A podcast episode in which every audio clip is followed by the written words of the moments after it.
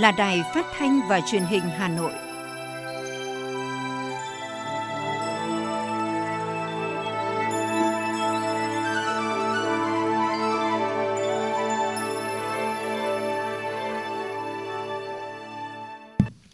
Kính chào quý vị và các bạn. Bây giờ là chương trình thời sự của Đài Phát thanh và Truyền hình Hà Nội, phát trực tiếp trên sóng phát thanh tần số FM 90 MHz. Tối nay thứ hai, 14 tháng 3 năm 2022 có những nội dung sau đây. Tổng thống Sierra Leone và phu nhân bắt đầu thăm chính thức Việt Nam. Dương hương tưởng niệm 64 chiến sĩ hy sinh ở Gạc Ma. Đón 14 công dân Việt Nam đầu tiên sơ tán từ vùng chiến sự Kherson của Ukraine về Nga. Sau chuỗi ngày đóng băng bởi Covid-19, từ ngày mai, Việt Nam mở cửa đón du khách quốc tế với hy vọng về sự phục hồi, nhưng theo chuyên gia vẫn còn nhiều thử thách. Bệnh nhân mắc Omicron tái nhiễm chỉ sau 15 ngày, bác sĩ khuyên cáo khẩn. Động đất có độ lớn 4,5 tại huyện Điện Biên Đông, tỉnh Điện Biên. Phần tin thế giới có những sự kiện nổi bật. Nga tuyên bố giữ lập trường về chiến dịch tại Ukraine và cũng không yêu cầu Mỹ và Liên minh châu Âu dỡ bỏ lệnh trừng phạt kinh tế. Động đất độ lớn tại Indonesia và Philippines. Sau đây là nội dung chi tiết sẽ có trong chương trình.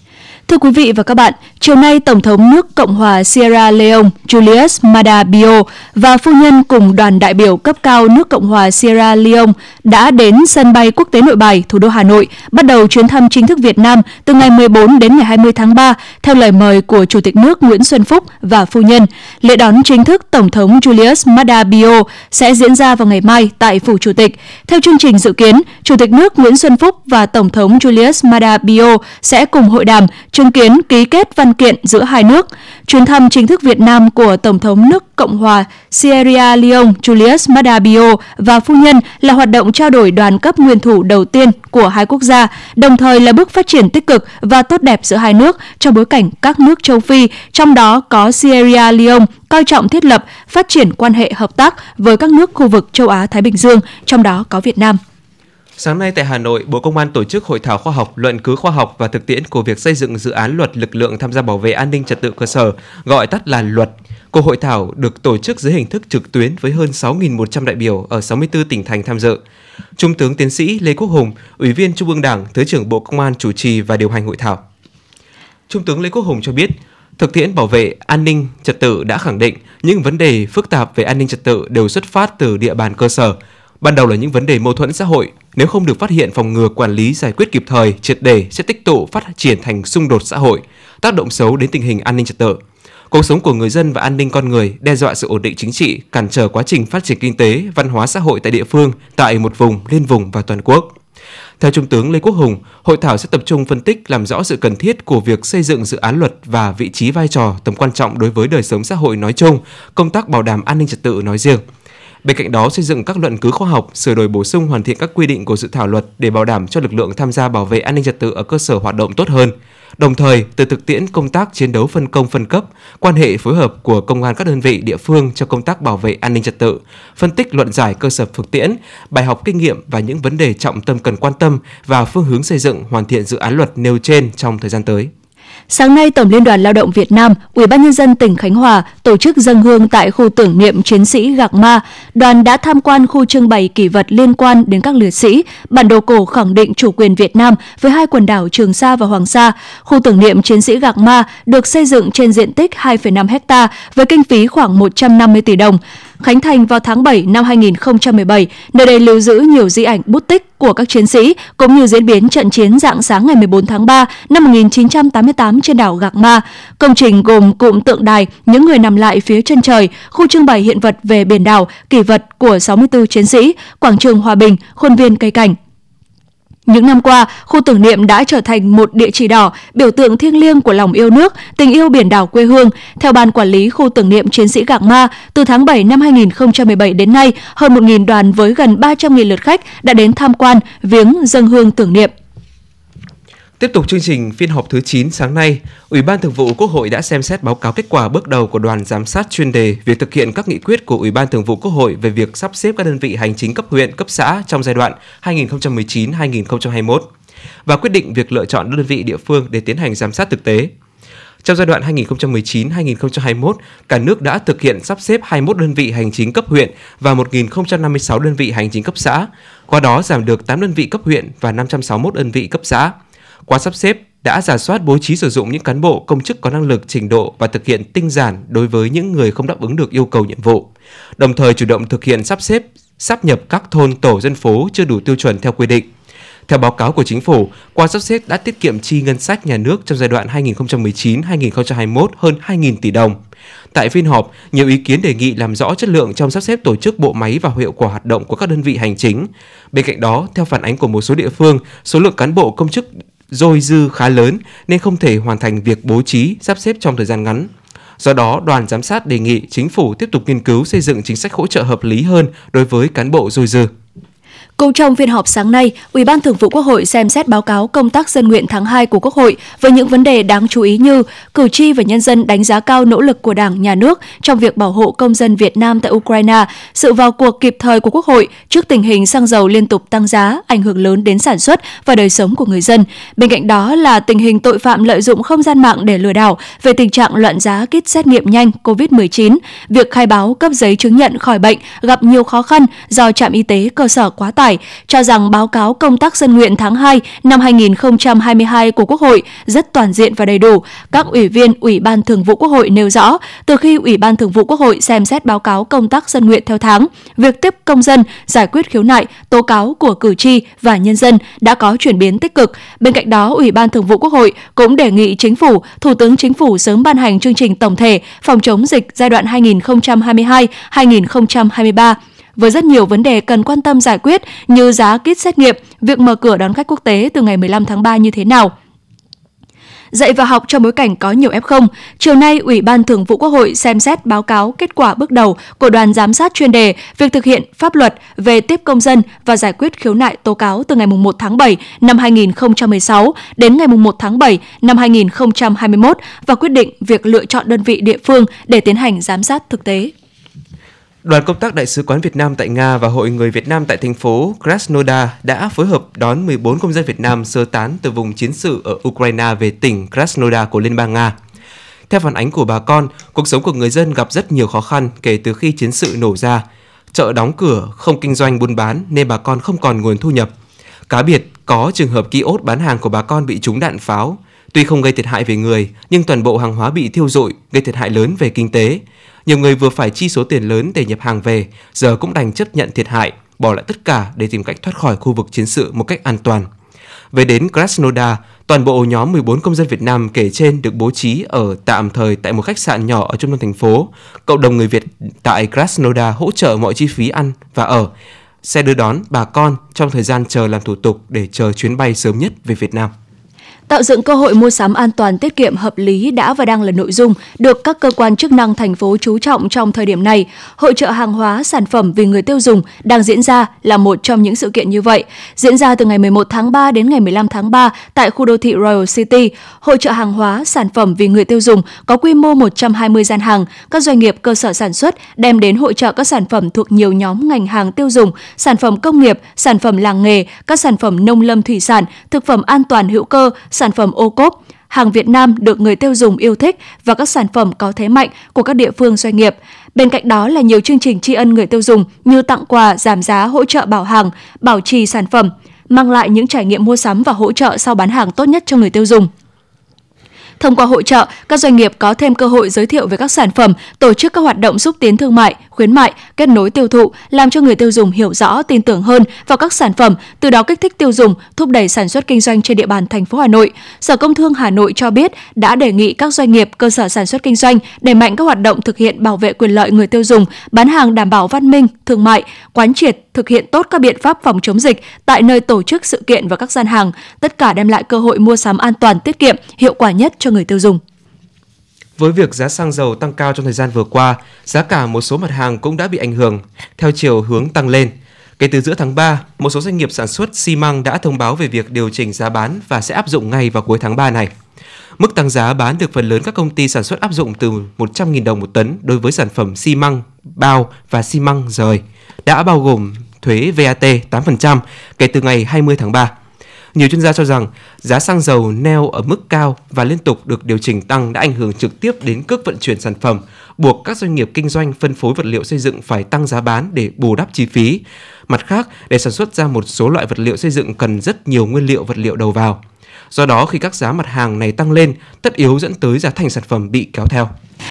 Sở Nông nghiệp và Phát triển Nông thôn Hà Nội cho biết, vụ xuân 2022, toàn thành phố gieo cấy được 81.747,9 ha lúa, đạt 100,4% so với kế hoạch ban đầu. Các địa phương có diện tích cấy lúa xuân lớn là Sóc Sơn 9.000 ha, Ứng Hòa 7.781,4 ha, Mỹ Đức 7.447,4 ha, Phú Xuyên là hơn 5.000 ha. Trong vụ xuân này, việc đưa cơ giới hóa vào sản xuất được nông dân áp dụng rộng rãi, trong đó 99% diện tích làm đất bằng máy, diện tích gieo xạ khoảng 5.000 ha, diện tích cấy bằng máy đạt gần 2.800 ha. Hiện nay các địa phương đang tập trung tuyên truyền vận động nông dân ra đồng chăm sóc, bón thúc phân đạm, làm cỏ, sục bùn để lúa đẻ nhánh nhiều và tập trung. Cùng với đó thường xuyên kiểm tra đồng ruộng, theo dõi diễn biến tình hình dịch bệnh hại trên lúa, nhất là ốc bươu vàng, chuột, bọ trĩ, các bệnh nghẹt rễ và đạo ôn để có biện pháp khắc phục. Thưa quý vị và các bạn, từ đầu năm 2022 đến nay, sau 6 kỳ điều chỉnh, giá xăng tăng liên tiếp. Kỳ điều hành gần đây nhất vào ngày 11 tháng 3, giá xăng chạm mốc 30.000 đồng một lít. Với mức tăng phi mã như hiện nay, giá xăng được đánh giá là sẽ tác động rất rõ tới các hoạt động tiêu dùng khác cũng như là các ngành nghề có liên quan đến sử dụng nhiên liệu.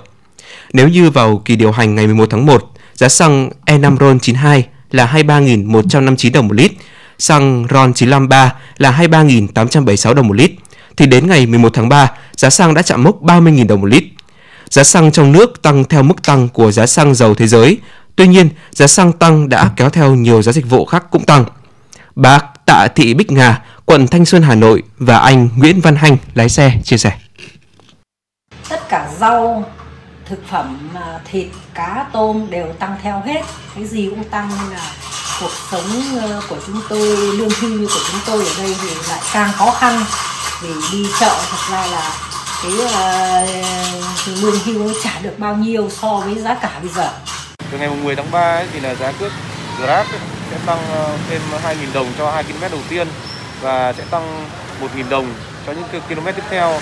Vì, vì giá cước tăng như vậy là đương nhiên.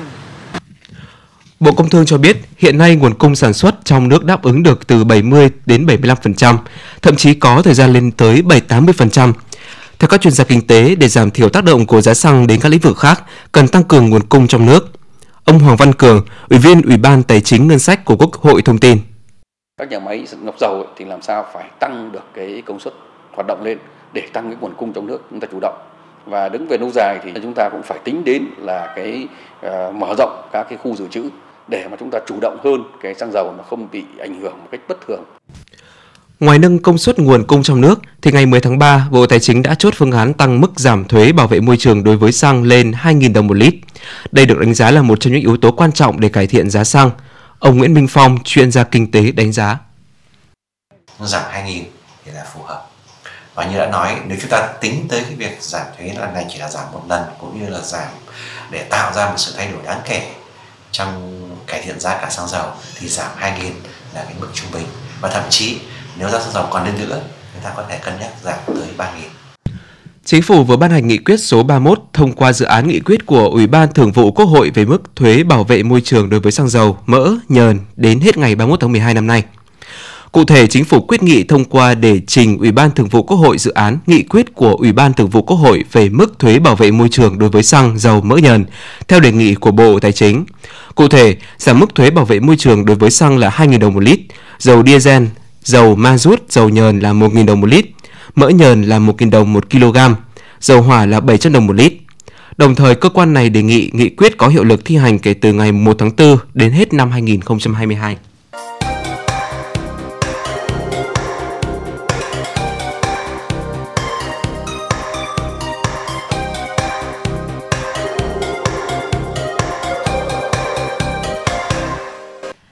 Những thông tin đáng chú ý sẽ tiếp nối chương trình. Văn phòng Ủy ban nhân dân tỉnh Quảng Nam cho biết, Phó Chủ tịch Ủy ban nhân dân tỉnh Trần Văn Tân vừa ký văn bản đề nghị Bộ Văn hóa Thể thao và Du lịch báo cáo Thủ tướng Chính phủ cho phép bắn pháo hoa nổ tầm thấp trong khuôn khổ lễ khai mạc năm du lịch quốc gia Quảng Nam 2022. Theo đó, tỉnh Quảng Nam sẽ bắn pháo hoa nổ tầm thấp vào đêm khai mạc năm du lịch quốc gia 2022 do tỉnh này đăng cai tại đảo Ký ức Hội An, thành phố Hội An, Quảng Nam. Thời lượng không quá 15 phút nếu Thủ tướng cho phép. Năm du lịch quốc gia 2022 với chủ đề Quảng Nam, điểm đến du lịch xanh sẽ được khai mạc vào ngày 26 tháng 3. Theo kế hoạch năm du lịch quốc gia Quảng Nam 2022 có 192 sự kiện hoạt động, trong đó có 10 hoạt động do các bộ ban ngành trung ương tổ chức. Tỉnh Quảng Nam chủ trì tổ chức chuỗi 62 sự kiện hoạt động theo 6 chương trình diễn ra xuyên suốt năm 2022 và 120 sự kiện hoạt động hưởng ứng do 40 tỉnh thành phố trực thuộc trung ương tổ chức.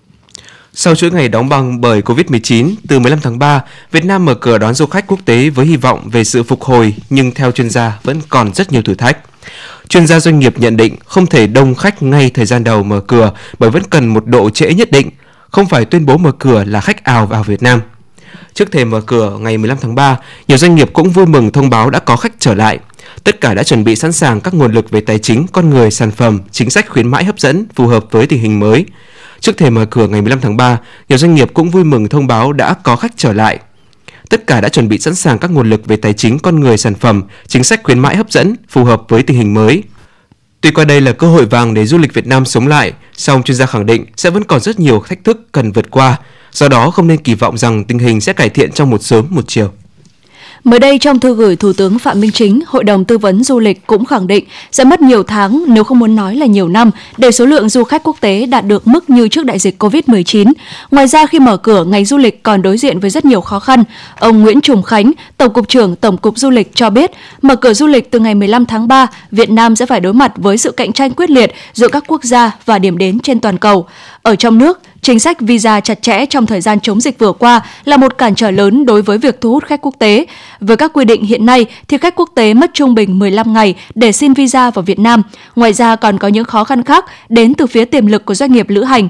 Ông Nguyễn Trùng Khánh cho biết, hai năm qua đã có gần 30% doanh nghiệp lữ hành xin rút giấy phép hoạt động. Hiện chỉ còn khoảng 2.000 doanh nghiệp có giấy phép kinh doanh lữ hành trên toàn quốc. Sau 2 năm dịch hoành hành, các doanh nghiệp đang gặp khó khăn, đặc biệt là thiếu hụt nhân sự lành nghề chất lượng cao. Chỉ có thể khôi phục lại hoạt động du lịch thì mới thu hút được lực lượng lao động. Du lịch Việt Nam mở cửa rơi đúng vào thời điểm thị trường Trung Quốc vẫn đang đóng băng, thị trường Nga đang bị ảnh hưởng bởi dịch bệnh và xung đột Nga-Ukraine. Các thị trường nguồn khác là Nhật Bản, Hàn Quốc cũng đang bị kiểm soát bởi dịch bệnh nên khó có thể thu hút ngay. Khu vực Đông Nam Á có nhiều tiềm năng, thế nhưng chi tiêu trên đầu khách không cao, sức mua giảm. Các doanh nghiệp Việt Nam thực sự rơi vào thế khó và phải cạnh tranh khá gắt gao với những nước trong khu vực như Thái Lan, Singapore, Indonesia, Malaysia, Philippines. Theo khuyến cáo của nhiều chuyên gia, thời điểm này ngành du lịch nên tập trung vào các thị trường ngách và du lịch mùa hè vì không có chuyện cứ tuyên bố mở cửa là khách quốc tế ảo tới Việt Nam nên muốn mở cửa thành công phải tập trung vào thị trường có khả năng phục hồi trước. Bảo tàng lịch sử quốc gia phối hợp với công ty lữ hành Hà Nội Tourist đón khách tham gia tour du lịch Bắc Cổ mùa hoa gạo từ ngày mai 15 tháng 3. Sự kiện mở cửa du lịch vào giữa tháng 3 được coi như là một dấu mốc đáng nhớ trên chặng đường phát triển của ngành du lịch Việt Nam. Mỗi điểm du lịch như là một đốm lửa cùng nhiều đốm lửa khác sẽ tạo thành ngọn lửa góp phần thắp sáng lại những kỳ vọng về ngành du lịch đặt ra trước đại dịch. Cũng vào những ngày tháng 3, diện mạo của Bảo tàng lịch sử quốc gia lại được tô thắm bởi sắc đỏ của hoa cây gạo cổ thụ cạnh một công trình kiến trúc mang phong cách Đông Dương khoác trên mình một màu vàng hoài cổ với tên gần gũi nhà Bác Cổ. Năm nay, cũng trong khuôn viên của bảo tàng, cùng với những sắp đặt trang trí đơn giản nhưng rất gần gũi, thân quen, trong khoảng thời gian một giờ đồng hồ tham quan, trải nghiệm, du khách sẽ cảm nhận thấy một không gian làng trong phố hiện hữu ở trung tâm thủ đô Hà Nội. Không gian ấy để bảo tàng mang đến cho các gia đình, trẻ em sống trên mảnh đất thủ đô và du khách những trải nghiệm sâu sắc, những cảm xúc ấm áp thư giãn gần gũi thông qua các trò chơi dân gian, lưu lại những khoảnh khắc đầy thân thương, rực rỡ với hoa gạo trong không gian cổng làng, quán nước, quăng gánh, xích đu tre bên gốc cây cao cổ thụ. Được biết, trong không gian này du khách còn được truyền cảm hứng về những nét văn hóa đặc sắc gắn với đời sống thường ngày ở các vùng quê Việt Nam qua những bảo vật vô giá đang được lưu giữ tại bảo tàng như trống ngọc lũ, chuông chùa Vân Bản, cây hương đá, chùa Tứ Kỳ, cây cầu đá. Thưa quý vị và các bạn, đến thời điểm này các trường đại học đã khởi động mùa tuyển sinh đại học năm 2022 với nhiều phương thức tuyển sinh. Điều này không chỉ giúp tăng thêm cơ hội trúng tuyển cho thí sinh mà các trường cũng đảm bảo được độ phân hóa phù hợp cho từng ngành đào tạo. Tuy nhiên thêm cơ hội thì cũng thêm thách thức, nhất là với học sinh ở khu vực nông thôn, vùng núi, vùng khó khăn. Sau 3 năm gián đoạn, kỳ thi đánh giá năng lực để tuyển sinh năm 2022 của Đại học Quốc gia Hà Nội đã khởi động trở lại. Đợt thi thứ nhất của năm nay đã diễn ra vào cuối tháng 2 vừa qua tại điểm thi của Đại học Quốc gia Hà Nội và Đại học Thái Nguyên với một bài thi tổ hợp 150 câu hỏi, thời gian làm bài trong 195 phút. Hơn 1.000 thí sinh dự thi đợt 1 đã hoàn thành kỳ thi của mình. Ông Nguyễn Tiến Thảo, Giám đốc Trung tâm Khảo thí Đại học Quốc gia Hà Nội cho biết. Việc giảm tải chương trình hay là việc thay đổi với cái kế hoạch của thí sinh không ảnh hưởng thì đến đề thi. Mức độ khó dễ, ma trận, cấu trúc của đề thi sẽ ổn định theo các năm dù là có giảm tải không giảm tải. Bởi đây là kỳ thi phân loại. Sử dụng kết quả các kỳ thi đánh giá năng lực, chứng chỉ ngoại ngữ quốc tế, kết quả học tập bậc phổ thông để tuyển sinh đang diễn ra ở nhiều trường đại học trong những năm gần đây. Việc đa dạng hóa các phương thức tuyển sinh trở nên mạnh mẽ hơn kể từ khi kỳ thi tốt nghiệp trung học phổ thông không còn mang tính chất là kỳ thi hai trong một nữa, mà chủ yếu chỉ để xét công nhận tốt nghiệp trung học phổ thông. Vì vậy các trường đại học top đầu phải bổ sung các phương thức khác hoặc đưa ra các tiêu chí phụ trong xét tuyển hay tổ chức kỳ thi riêng để có thể tuyển được thí sinh phù hợp với ngành nghề đào tạo. Đây là nguyên nhân khiến cho các trường đại học năm nay thường có tới 5 đến 7 phương thức xét tuyển đầu vào. Ông Vũ Tuấn Lâm, Phó Giám đốc Học viện Công nghệ Bưu chính Viễn thông cho biết. Cái hình thức kết hợp này thì theo tôi nghĩ tức là, là đáp ứng cái nhu cầu xã hội và đặc biệt là tạo mọi điều kiện cho các em thể hiện được cái năng lực của mình. Những em có chất trình độ ngoại ngữ tốt, những em học sinh giỏi, đạt thì quốc gia thì cũng đều có cơ hội để vào trường đại học. Các phương thức xét tuyển được mở rộng nên xu thế tất yếu sẽ giảm chi tiêu ở phương thức xét điểm thi tốt nghiệp trung học phổ thông, thay vào đó sẽ tăng mạnh tỷ lệ xét từ các kỳ thi riêng, kỳ thi đánh giá năng lực và tư duy. Hiện một số trường thông báo dự kiến sẽ chỉ dành từ 10% đến 30% chỉ tiêu cho phương thức này, trong khi đó năm 2021 xét tuyển theo kết quả điểm thi tốt nghiệp thường chiếm đến 60% chỉ tiêu của các trường. Ông Vũ Duy Hải, Phó trưởng phòng tuyển sinh, Trường Đại học Bách khoa Hà Nội và ông Bùi Đức Triệu, trưởng phòng đào tạo Trường Đại học Kinh tế Quốc dân thông tin. Trong năm 2022 này thì có một cái sự thay đổi mạnh về cơ cấu tuyển sinh. Theo đó thì cái phương thức à, xét tuyển dựa theo kỳ thi đánh giá tư duy thì đã tăng chỉ tiêu lên từ 60 đến 70% và sử dụng kết quả thi trung học phổ thông thì chỉ còn 10 đến 20%. Cũng là do đã chuyển hướng sang uh, sử dụng cái kỳ thi đánh giá năng lực. Chính vì vậy nên là chỉ tiêu đã được uh, chuyển sang có thể nói là cũng khá khá lớn theo cái kỳ thi này. À, lý do căn bản thì từ năm 2020 à, mục tiêu của kỳ thi tốt nghiệp trung học phổ thông này, cái à, mục tiêu để sử dụng cho tuyển sinh nó đã trở nên thứ yếu, mà mục tiêu chủ yếu là để xét tốt nghiệp và đánh giá cái quá trình giáo dục ở phổ thông nhiều phương thức xét tuyển cũng đồng nghĩa với việc thí sinh sẽ có cơ hội trúng tuyển vào trường đại học yêu thích bằng nhiều cách khác nhau. Trong khi học sinh ở các thành phố lớn, học sinh các vùng kinh tế xã hội phát triển đang có nhiều con đường vào đại học, thì nhiều học sinh các vùng khó khăn, miền núi đang lo ngại cánh cửa giảng đường đại học đang hẹp hơn, nhất là các trường top đầu. Lý do là hầu hết các em không có điều kiện tham gia các kỳ thi riêng và thi các chứng chỉ ngoại ngữ quốc tế, nên phần lớn vẫn sử dụng điểm thi tốt nghiệp để xét tuyển đại học. Dù các trường nỗ lực để tổ chức kỳ thi của mình ở nhiều tỉnh thành khác nhau, nhưng độ phủ rộng sẽ không thể hết. Thêm cơ hội nhưng cũng là thêm áp lực mà các thí sinh năm nay phải đối mặt và tìm cách vượt qua.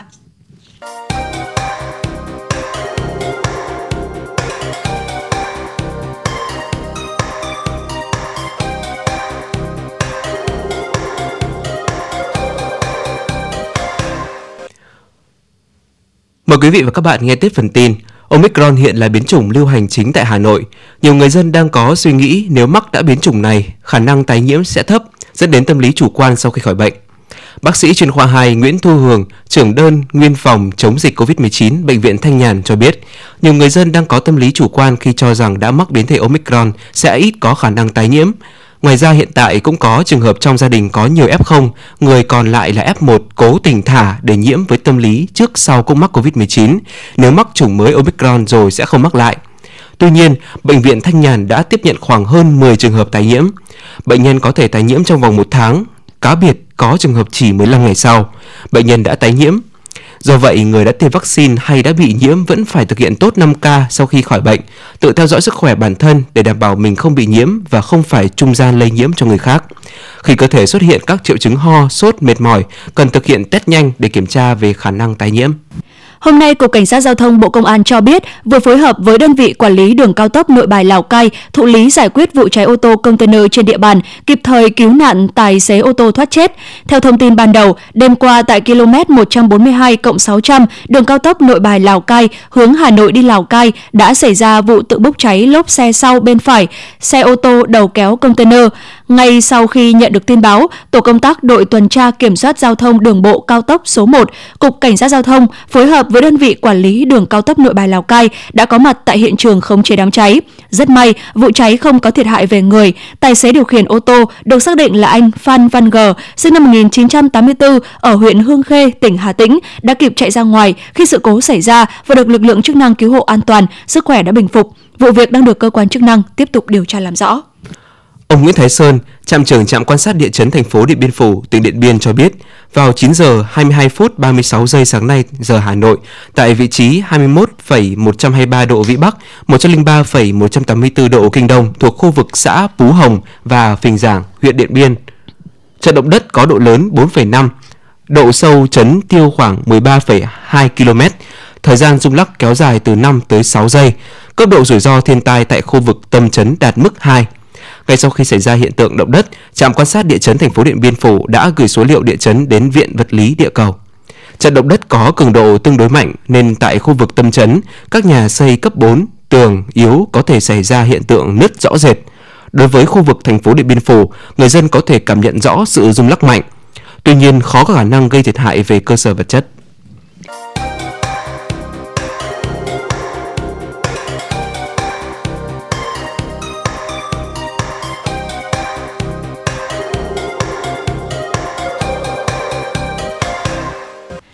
Xin chuyển sang phần tin thế giới. Thứ trưởng Ngoại giao Nga Sergei Vershinin cho biết Điện Kremlin sẽ không yêu cầu Mỹ và Liên minh châu Âu dỡ bỏ lệnh trừng phạt kinh tế vì sức ép sẽ không làm thay đổi lập trường của Nga về chiến dịch quân sự tại Ukraine. Nhà ngoại giao lưu ý rằng chính phủ Nga sẽ không yêu cầu dỡ bỏ trừng phạt vì chúng hoàn toàn không hợp pháp và không có tác dụng gây sức ép. Theo ông Vershinin, nước Nga sẽ tập trung đẩy mạnh tiềm lực kinh tế quốc gia cũng như khả năng phát triển độc lập. Vòng trừng phạt mới nhất nhằm vào Nga gồm có các biện pháp hạn chế tài chính, đóng cửa không phận cùng nhiều chính sách cô lập khác. Một số chính trị gia và doanh nghiệp Nga cũng như các tổ chức truyền thông và tài chính đã phải hứng chịu lệnh đóng băng tài sản hoặc cấm hoạt động. Ngoài ra, nhiều tập đoàn đa quốc gia như Microsoft, Apple, Sony, Visa, Mastercard và nhiều công ty khác đã tạm ngừng hoạt động hoặc rời khỏi thị trường Nga để chờ chiến dịch quân sự kết thúc.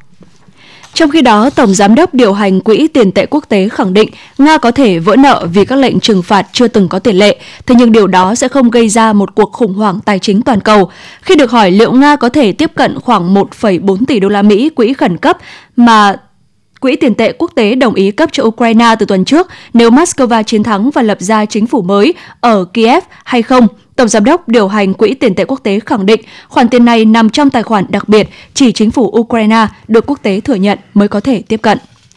Iraq cho biết đã thông qua các kênh ngoại giao để yêu cầu lời giải thích thẳng thắn và rõ ràng từ phía Iran liên quan vụ tấn công bằng tên lửa đạn đạo của Tehran nhằm vào thành phố Epi, thủ phủ khu tự trị người quốc ở miền Bắc Iraq.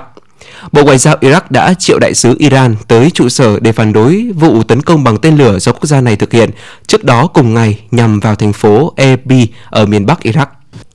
Liên minh châu Âu EU đã kịch liệt lên án vụ tấn công bằng tên lửa đạn đạo của lực lượng vệ binh cách mạng Hồi giáo Iran vào thành phố Ebi, thủ phủ khu tự trị của người quốc ở miền Bắc Iraq.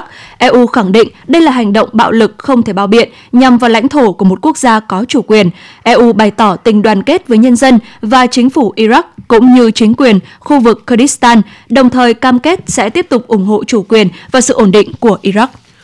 Các nguồn tin tại chỗ cho biết 11 người đã thiệt mạng trong cuộc tấn công vào một mỏ vàng ở phía bắc Burkina Faso, hai ngày sau khi xảy ra một cuộc tấn công tương tự cũng ở khu vực này. Một nguồn tin xác nhận khoảng 30 kẻ tấn công đi xe máy đã xả súng bừa bãi vào dân thường và ép các thợ mỏ rời khỏi khu vực này. Ả Rập Xê Út đã hành quyết 81 người đàn ông. Đây là vụ hành quyết hàng loạt lớn nhất trong nhiều thập kỷ qua tại vương quốc này. Đây là thông tin do Bộ Nội vụ Ả Rập Xê Út đưa ra. Bộ Nội vụ cho biết trong một tuyên bố, các bị cáo bị hành quyết do các hành vi vi phạm từ việc tham gia những nhóm chiến binh đến việc giữ niềm tin lệch lạc. Bộ Nội vụ Ả Rập Xê Út không cho biết các vụ hành quyết được thực hiện như thế nào. Bộ trưởng Thương mại Australia Dan Tehan cho biết thỏa thuận thương mại song phương giữa nước này với Ấn Độ dự kiến sẽ hoàn tất vào cuối tuần này. Đây là một trong những thỏa thuận quan trọng nhất của Úc trong bối cảnh xứ chuột túi đang nỗ lực mở rộng thị trường xuất khẩu, tránh phụ thuộc quá nhiều vào đối tác thương mại lớn nhất là Trung Quốc. Theo Trung tâm Địa chấn châu Âu Địa Trung Hải, một trận động đất có độ lớn 6,8 đã xảy ra gần Kepulauan, Batu, Indonesia sáng nay. Trong khi đó, theo cơ quan khảo sát địa chất Mỹ, một trận động đất có độ lớn 6,4 đã làm rung chuyển đảo Luzon của Philippines sáng cùng ngày, nhưng chưa có báo cáo về thiệt hại cũng như chưa có cảnh báo sóng thần nào được đưa ra. Hàn Quốc thông báo đã dập thành công đám cháy lớn nhất trong những đám cháy rừng ở khu vực ven biển phía đông sau hơn 200 giờ kể từ khi ngọn lửa bùng phát. Mặc dù đám cháy chính đã được dập tắt, nhưng các lực lượng cứu hỏa nước này vẫn đang nỗ lực dập tắt các đám cháy còn lại.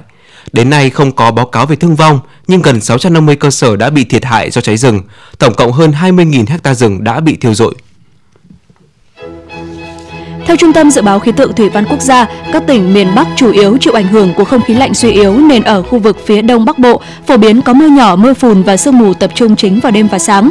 Từ ngày 15 đến ngày 18 tháng 3, trên khu vực có khả năng chịu ảnh hưởng của hội tụ gió ở mức 5.000m nên xuất hiện mưa, mưa rào và rải rác có rông, trời rét chủ yếu về đêm và sáng. Khu vực Hà Nội từ đêm nay và ngày mai, đêm và sáng sớm có mưa nhỏ, mưa phùn và sương mù rải rác, ngày có mưa nhỏ vài nơi, đêm và sáng sớm trời rét. Từ ngày 14 tháng 3, đêm và sáng trời lạnh.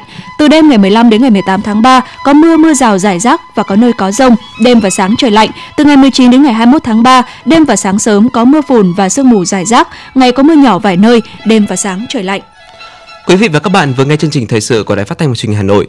Chịu trách nhiệm sản xuất Phó Tổng giám đốc Nguyễn Tiến Dũng, chương trình do biên tập viên Xuân Luyến Thủy Chi, phát thanh viên Thu Minh Hoàng Nam cùng kỹ thuật viên Duy Anh thực hiện. Xin chào và hẹn gặp lại.